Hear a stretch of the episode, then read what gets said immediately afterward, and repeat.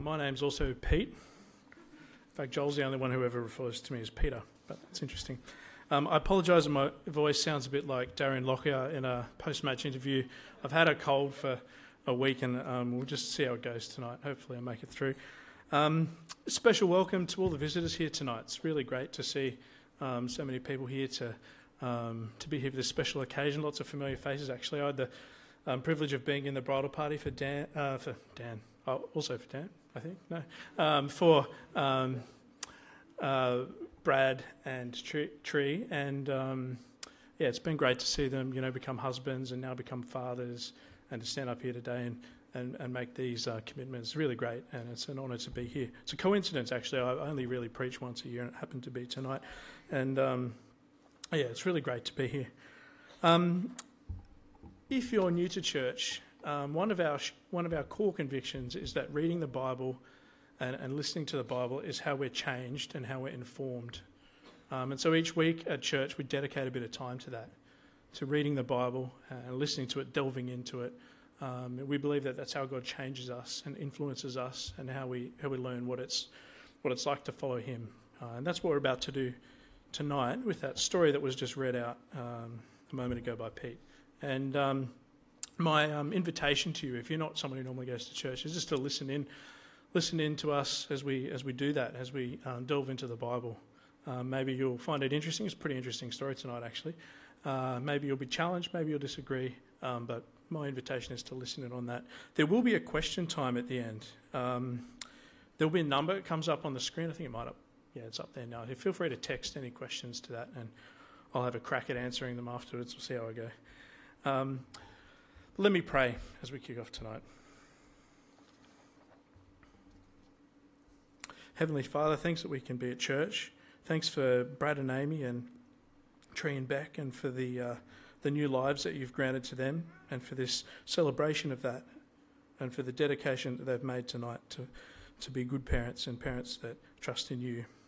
We pray now as we look at the Bible that you will help me to speak clearly and uh, that you help my voice to last out.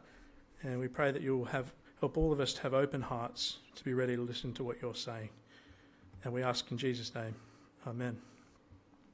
Um, well, tonight's story starts in pretty um, desperate circumstances, to be honest. Um, and if you've been following along uh, the last couple of weeks at church, you'll be following the story of Israel. And as the curtain lifts tonight, we find ourselves, um, we find the nation of Israel, who are newly settled in their promised land. We're talking about 1200, 1300 BC, is roughly the time period here. It's hard to date it exactly. But at this point in their history, Israel has just settled into the promised land, or the Holy Land as we might call it now. You would have noticed Gaza got a mention there in the opening, uh, which is still a name that we know of today, and we know where Gaza is. So Israel have freshly settled in this land a couple hundred years earlier, and they find themselves oppressed in tonight's story by two foreign nations. Uh, the two nations are the Midianites and the Amalekites.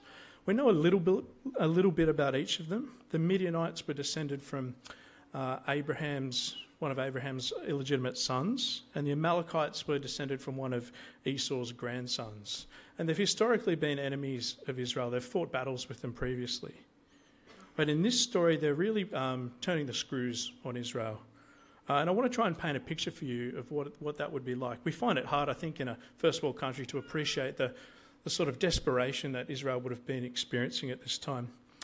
I've actually got a fair bit of family who are farmers on both sides of my family, and um, I think even in today's age, the modern era, it's difficult to be a farmer, and, and you, it takes someone of resilience to be a farmer.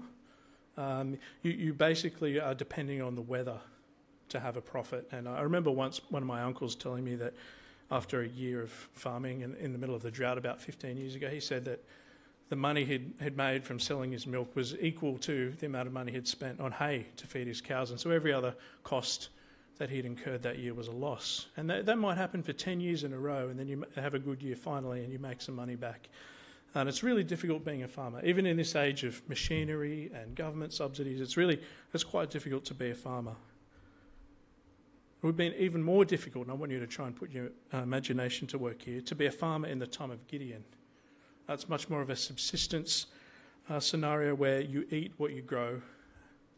Uh, if you don't have a good season, you go hungry, your kids go hungry. If your cattle get a disease and die, you don't have milk. If your sheep get a disease and die, you don't have wool. That's only in rare circumstances you would consider killing one of your livestock, a special occasion maybe, to celebrate something. Would you even consider eating one of these animals?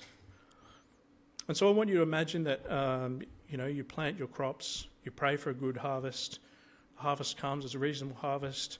You've got some a, a reasonable flock of um, sheep. You've got some a reasonable amount of um, oxen, which are the tractors of the day. And just as harvest comes, these two foreign nations come in, and they take all the grain and they take all the livestock, and they leave. And I think at that point you would be you would be wondering, do I have enough food to even feed my family for the next season until next harvest? Do I have enough grain left to plant it so that I can have a harvest the year after?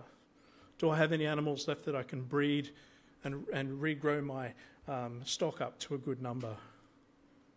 And then imagine the next year you've scraped it together, it happens again.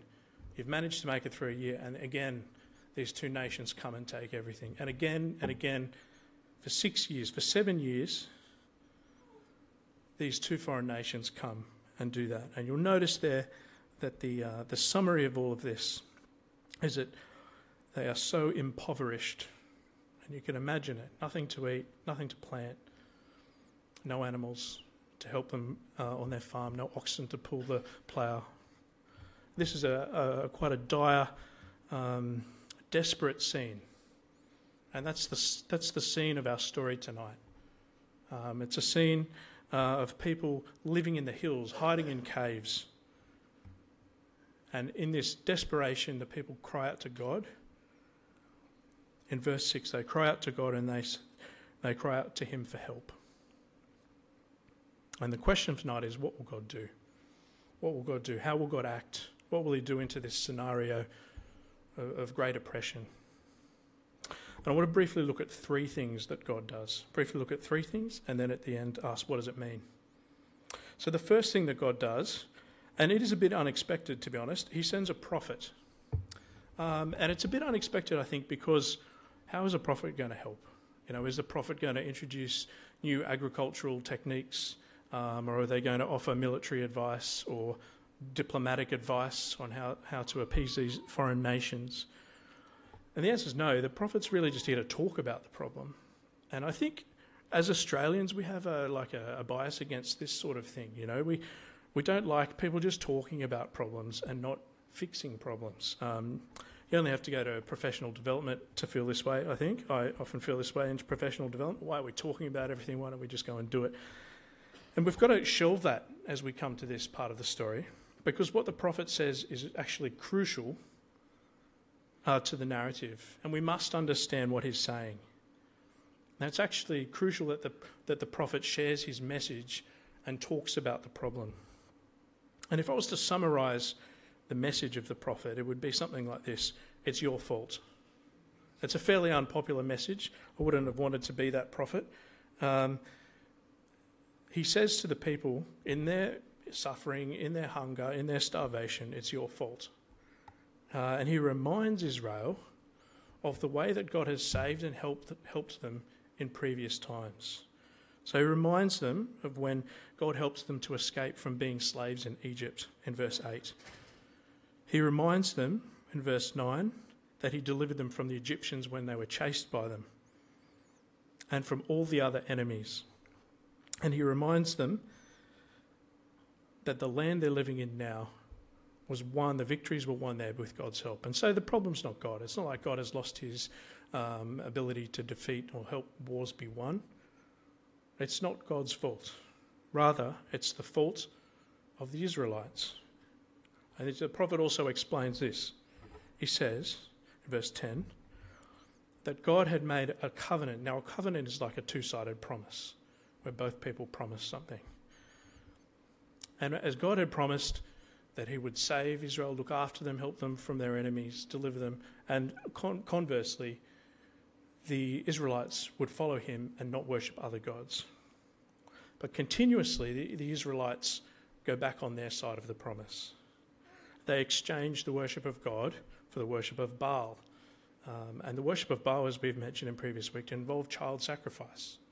They, they exchanged the worship of God the worship of Ashtoreth, which involved ritual prostitution and the oppression of women.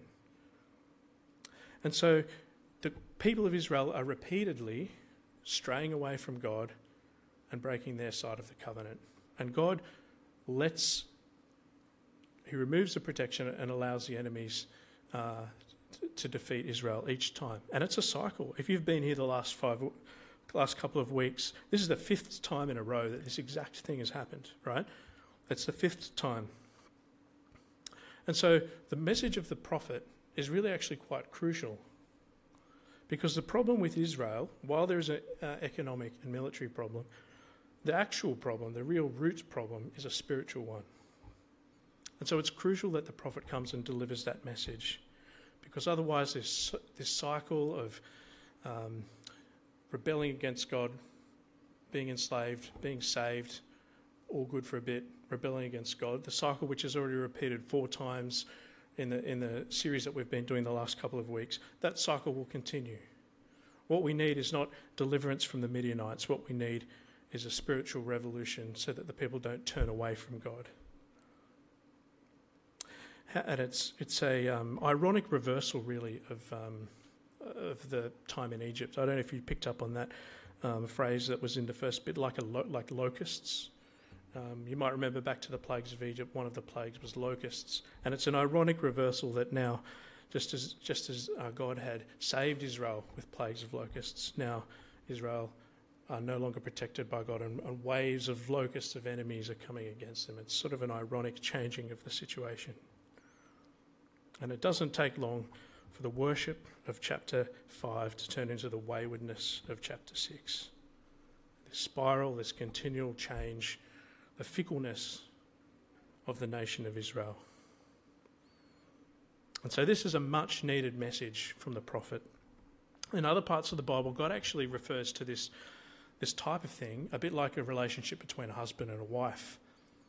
And he talks about the sadness of watching Israel chase other gods, like the sadness of a husband watching his wife pursue the love of other men. And so, thinking about it in those terms, it's like this is the fifth time Israel has tried to divorce God and ask for him back again. And that is the reason that the prophet comes and shares this message. It's not as simple as oppression saving, oppression saving. There's a deeper problem here, which is the people are not being faithful to God. They're turning away from Him. And I think we're meant to be wondering at the end of this uh, like, has God had enough? Is He going to rescue His people for the fifth time? Is He going to take them back for the fifth time after they've tried to reject Him and ask for Him back? Would you take someone back after five times like that? the prophet's message doesn't finish with what he's going to do. It finishes with a sort of a pronouncement of judgment that you've done this wrong thing. So I think we're left wondering, yeah, fair enough. You know, is God going to rescue his people, or has he had had enough? Which leads me to the second thing. So the first thing God did was to send a prophet. The second thing that God does is he recruits Gideon. This bloke Gideon. Now, um, this is a pretty interesting. Um, a little story about how that happens. There are some details at the start which maybe you don't um, you, you wondered about. First of all, there's what, what is Gideon doing when this happens? Well, he's in a wine press, um, threshing grain. That's an interesting uh, thing to be doing. Wine press uh, is a place where you would stand on grapes and squash them to make wine. If you've uh, watched The Bachelorette recently, you may be familiar with what we're talking about here. Um, and threshing of, of wheat or grain is something that's best done outside with a bit of a breeze. The idea is that you're separating the grains from the rest of the plant, okay? And so you sort of throw it up in the air and the wind blows away the lighter part of the plant, which you don't want, the chaff actually, and then the rest of the grain falls back down and you keep it. Now you can imagine that's quite difficult to do inside in a wine press. And why is that happening? Because of the, the incoming raids of the Midianites. They're trying to keep it secret that they've got some grain. The other interesting detail, actually, um, is that when the angel of the Lord appears, and there's a bit of a play, play going on here with, with us as the audience, we know that the, this guy is God.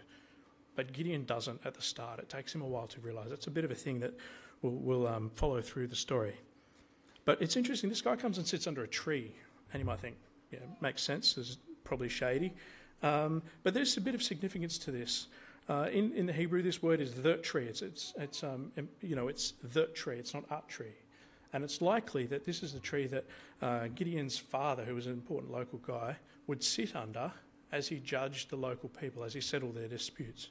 Just like last week, Deborah was someone who had a tree that she sat under to judge disputes. And so there's a bit of symbolism in the fact that this angel of the Lord comes and sits under the tree. And it's maybe, maybe ushering in a time where the people will be judged and follow God. Um, and so there's a few little details at the start. And we see that um, there's quite an interesting interaction between the angel of the Lord and Gideon. He comes and he says something along the lines of, and I'll um, read it to you in verse 12 The Lord is with you, mighty warrior. Um, and there's an amusing sort of repetition of "Pardon me, my Lord," which you may have picked up on as Pete read it for us earlier. And in that first statement, the angel of the Lord sort of says two things to him. First of all, the Lord is with you, and second of all, mighty warrior. And Gideon doesn't want a bar of either of those statements if you look at how he replies. He first of all comes back with, you know, God's not really with us. Look at the Midianites. Look at our impoverishment. Is the Lord really with us? It's a surprising response, I think, because this is God's like chosen leader. This is the guy God's recruiting to, to solve the problem. And really, he gives the type of response that Peter FitzSimons might give in the Sunday tele, uh, in the Sydney Morning Herald, right? It's a very atheistic sort of, um, well, God's not here, God's not helping. Look at look at the troubles that we're facing. You know, this guy Gideon is not a particularly holy man. He's not an astute theologian who's understanding the the true cause of the problems they're facing. That's interesting, I think, to first notice it. The angel of the Lord's not put off by this statement. And you might imagine if that was God, well, it is God, you might imagine becoming frustrated or angry at, at um, Gideon saying, well, what, you know, how dare you speak to me like this? But the angel of the Lord is qu- quite patient and persists. And, and Gideon comes back, has to come back again and say, well, actually, I'm not a very important person. He says, you know, I'm, my, I'm not very important in my father's family. My father's family is not that important. And he's from the tribe of Manasseh, which is only really half a tribe. And so he's, he's saying, I'm not a very important person, so I'm not the man for the job. But still, the angel of the Lord is not uh, to be uh, denied. And here is the point in the story, actually, where the angel of the Lord becomes quite obvious and overt in that he is God. If you look at it, instead of saying, The Lord will be with you, as he has said previously, we now get the angel of the Lord saying, I will be with you. And so it becomes obvious, more obvious to Gideon that he might be talking to God. And this uh, caused a change in reaction from Gideon. He stops, he stops speaking in sort of polite terms to a senior man and starts talking in much more deferential terms. And then this sort of weird thing happens where he, he wants to go and cook a meal. Okay, I don't know if you guys wondered about that when you read it. Why is he cooking a meal at this point? Uh, and he cooks quite a large meal, actually. Um, the, the quantity of flour mentioned here is about 22 litres. Um, so you can imagine cooking bread with 22 litres of flour. Uh, and he kills um, a goat, I think it is, and, and brings it and feeds that to him as well. First thing to point out in a time of, pre- of uh, famine, this is, a, this is an extravagant display. And at a time where there's no food for anyone, this is extravagant. And he brings this massive meal out also, consider it would have taken probably hours to make. The guy's been waiting. I hate waiting. I think this is great patience on the behalf of God to say, okay, I'll wait for you to cook this meal for me. Uh, and the guy brings the meal out and puts it on the rock as instructed. Uh, and what's going on? I think we sort of wonder at the, uh, you know, we followed the story up to this point, but now we wonder what, you know, what's going on here. And I, I think it, part of the, the reason we ask that question is because we're not Jewish. Um, and this was written by a Jewish author for a Jewish audience. And looking at it in those terms, there are some very clear sort of um, imagery going on here. And it's actually um, that Gideon's recruitment, if I can put it that way, is following the pattern of Moses' recruitment. There are uncanny similarities between the two. Um, and it's quite an important thing to realize about the story of Gideon. At the end of Gideon's life, actually, they try and make him uh, the king and say, Can your family rule over us forever? And it's, it's an unusual thing. The other judges didn't have that. And part of the reason for that is that they're seeing Gideon as like a new Moses. There are heaps of similarities. I'm just going to read a few of them out for you. But both were recruited while working and hiding in the wilderness from the enemy. Both were recruited face to face by God uh, in a pagan context. They both get told the same Hebrew word, which means I have sent you. They both protest inadequacy for their role, uh, and God doesn't listen. Um, they both experience unnatural fire as a sign, and they both respond with fear. They both maintain continued dialogue with God afterwards, and they're both associated actually with the defeat of Midian and the Amalekites. In fact, that famous battle where Moses holds the staff above his head is against the Amalekites. And so there's all these parallels which a Jewish audience would be picking up on here, and we're just sort of like, why is he cooking a meal? Okay? And that's the reason, right? It's following a similar path. And so when Gideon starts to, the inkling starts to fall on him that maybe this is God, his mind goes to Moses and what happened to Moses. And he remembers the burning bush and so on. And so he cooks this meal and brings out such a massive meal, it's almost inviting a reaction, and places it on the rock. Uh, and God gives him the sign uh, that, that he has indeed been talking to God and that this mission is not optional. Um, now, I do feel like I just uh, want to put a bit of a parenthesis in here. Um, I always do this, so apologies if you've heard me do this before. Um, I, have got a physics degree, and I often feel like when um, I'm talking about miraculous things like bushes on fire, and um, that that someone in the audience is probably thinking, you know, does he not believe in science or something like that? And I just I just want to point out um, quite simply that if excuse me, if if you believe that there is no God, the logical consequences is that there are no miracles. That's logic. That's logical.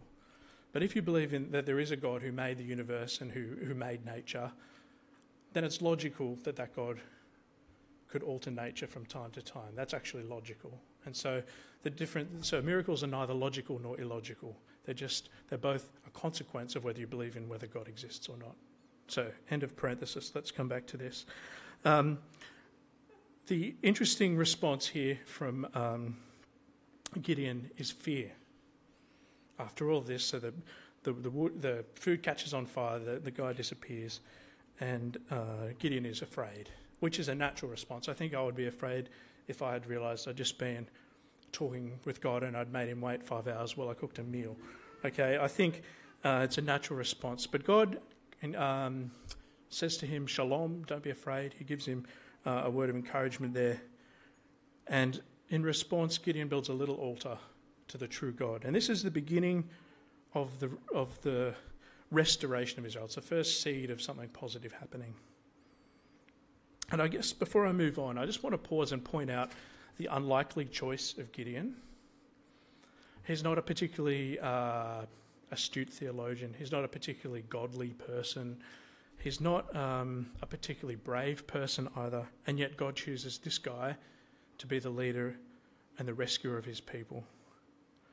Uh, and last week, Joel actually spoke on how God wants us to get involved and, and not to just uh, sit on the side of the Christian life and watch other people do things, but to get involved and to be active, to get in the game, I think, to choose an analogy that Joel, Joel uh, used last week. And I think maybe one of the reasons we don't do that is because we feel inadequate. We feel like some other people will be better at it than us, or some other people are more switched on than us. Some people are more in, more gifted, or um, they're stronger Christians.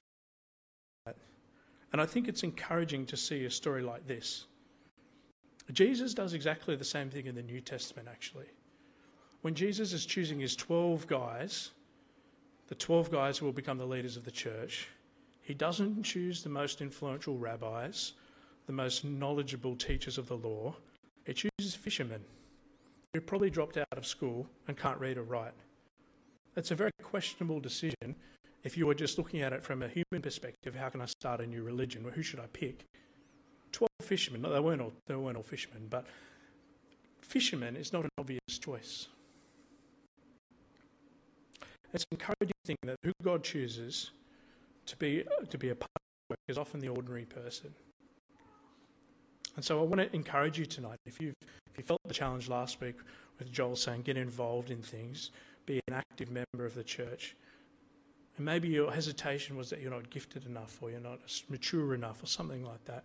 Look at Gideon, someone who didn't even understand what the spiritual state of the nation was, someone who's very timid.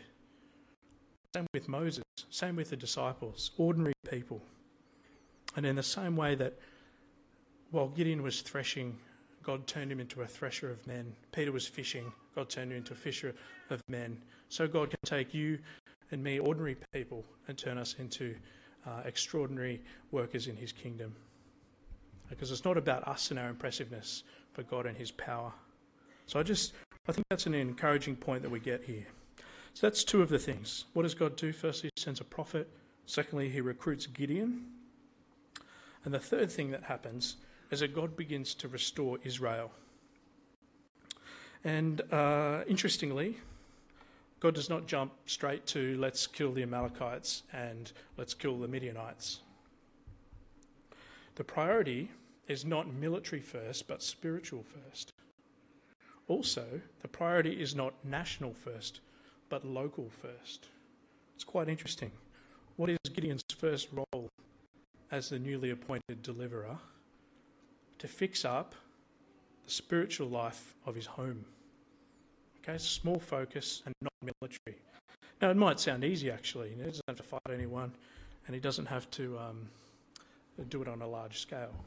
But it's very difficult. What he's asked to do is to tear down an altar to Baal, which his father owns. And uh, Gideon's a bit afraid to do this, and we can see that he was right, right to be afraid to do it. So he does it at night time and he does it with 10 servants. So maybe he was talking down before how important he was. He does have 10 servants, so he's got a, he's got a bit of status. So as his 10, 10 servants, and they pull down the altar, they um, cut down the Asherah pole, and they offer the old ox, a bull, on the, um, of, on the altar. Now, this is, a, again, a big sacrifice, right? I'm sure bulls were in high demand. And to just sacrifice one like this is, would seem reckless. And so um, the people wake up the next day and they see what's happened and they, they want blood. And the reason they want blood is because they think Baal has been defied. Baal will be angry. Baal will curse their crops. There'll be divine retribution for this. And so we're going to, we have to kill, uh, we have to kill Gideon. And Gideon's dad, who, as I said earlier, was the um, the, the big guy in the town, uh, the emphatic is used of him as well. The Abiezrite is, is used of him. He's the, he's, the, he's the head of the clan. Says to the people, well, if Baal um, is offended, he can kill, he can kill my son. And it's difficult logic to argue with, isn't it? And I think people would have been intrigued for a bit of time. Like, I wonder, will Gideon suffer a gruesome, unexplained death? You know, will Baal kill him?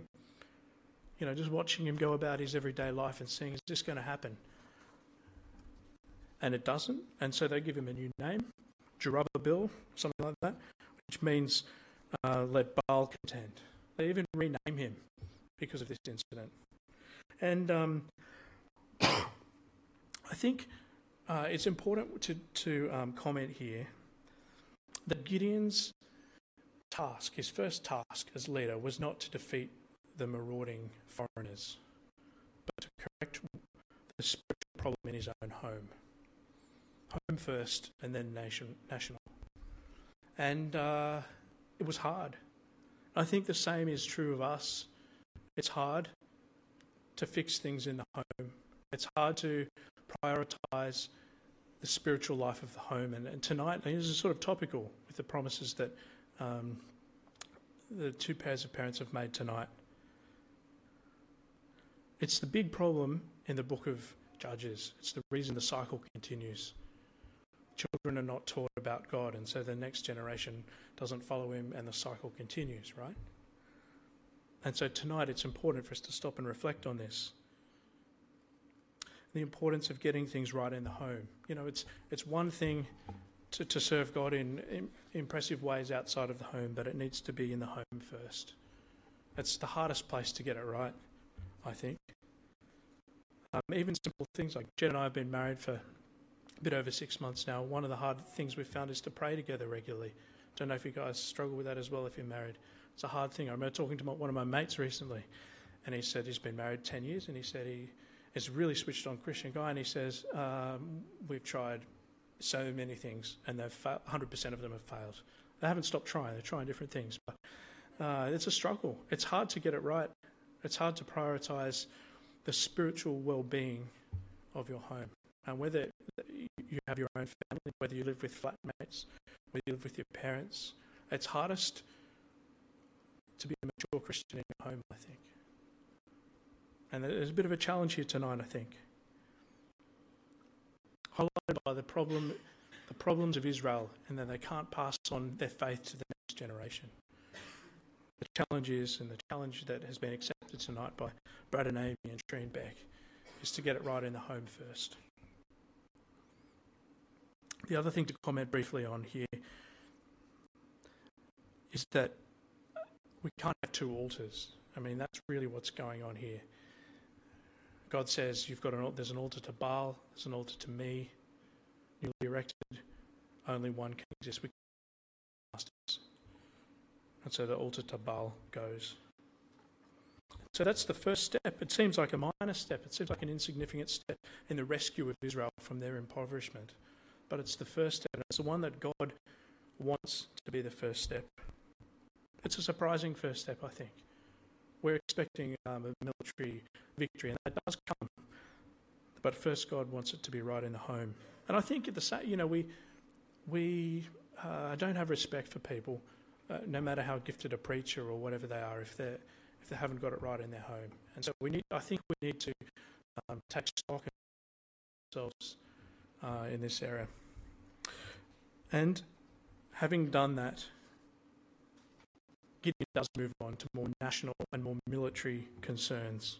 And we notice actually that while this whole story has been happening, uh, if we look at verse 33, that the Midianites and the Amalekites have come for their yearly invasion. So they've turned up. The, the year has come. The time for them to come and take everything that Israel owns has come. And Gideon now blows a trumpet and he calls all of his clan together. He sends messages to some of the other clans, not all of them, and that comes up next week. Actually, one of them gets a bit resentful that they didn't get invited. And um, these guys all gather ready, and it's like the eve of a battle. We're ready to fight. And then, crisis of confidence. You notice that? After all that's happened, he has a crisis of confidence. And he says to God, um, Can I have a sign? I know you told me to do this, but can I have a sign? And so he asks him, he puts it like a fleece, like a, um, a sheepskin basically on the ground. In the morning when I come back, I want, this, I want this to be wet and the ground to be dry. And God, in his patience, has no problems. And that, that's what happens. The next day, they come back, the ground's dry, the sheepskin, the fleece is wet. Um, the problem with it, uh, that request actually is that it's not, it's not actually that miraculous. Um, I was reading up on this, and there are people who, who gain water for their, for their, to support their lifestyle through this method. That you can actually, due to condensation and evaporation, you know, you can actually gain a significant amount of water from a fleece overnight. And Gideon realizes this and thinks, uh, I should have asked the other way around. And he, um, and he's very sheepish in the way he does it. Um, I didn't intend that pun. He, he asked God to do the reverse, which is much more um, unnatural, I guess. And um, the way he asked, sort of like, oh God, I know you to do this, and I know this is wrong, and I know I should just trust you, but please can I have one more sign? And God graciously, patiently says, okay, does it. Quite interesting, I think, again, to point out the weakness of Gideon. Here's the guy who's about to accomplish incredible things with a crisis of, of faith, a crisis of confidence the night before his big victory. And um, this is not, I think, uh, an instruction manual on how to find out what God wants you to do in life um, with fleeces. In fact, Gideon already knew what God wanted him to do. He already knew. He just didn't want to do it. He was just not confident to do it. So, what I think it does show is that it's okay to express your doubts to God if you have them. We all have doubts from time to time, and I think it's appropriate to express them to God. And God is patient, God is kind, and God helps us to overcome our doubts.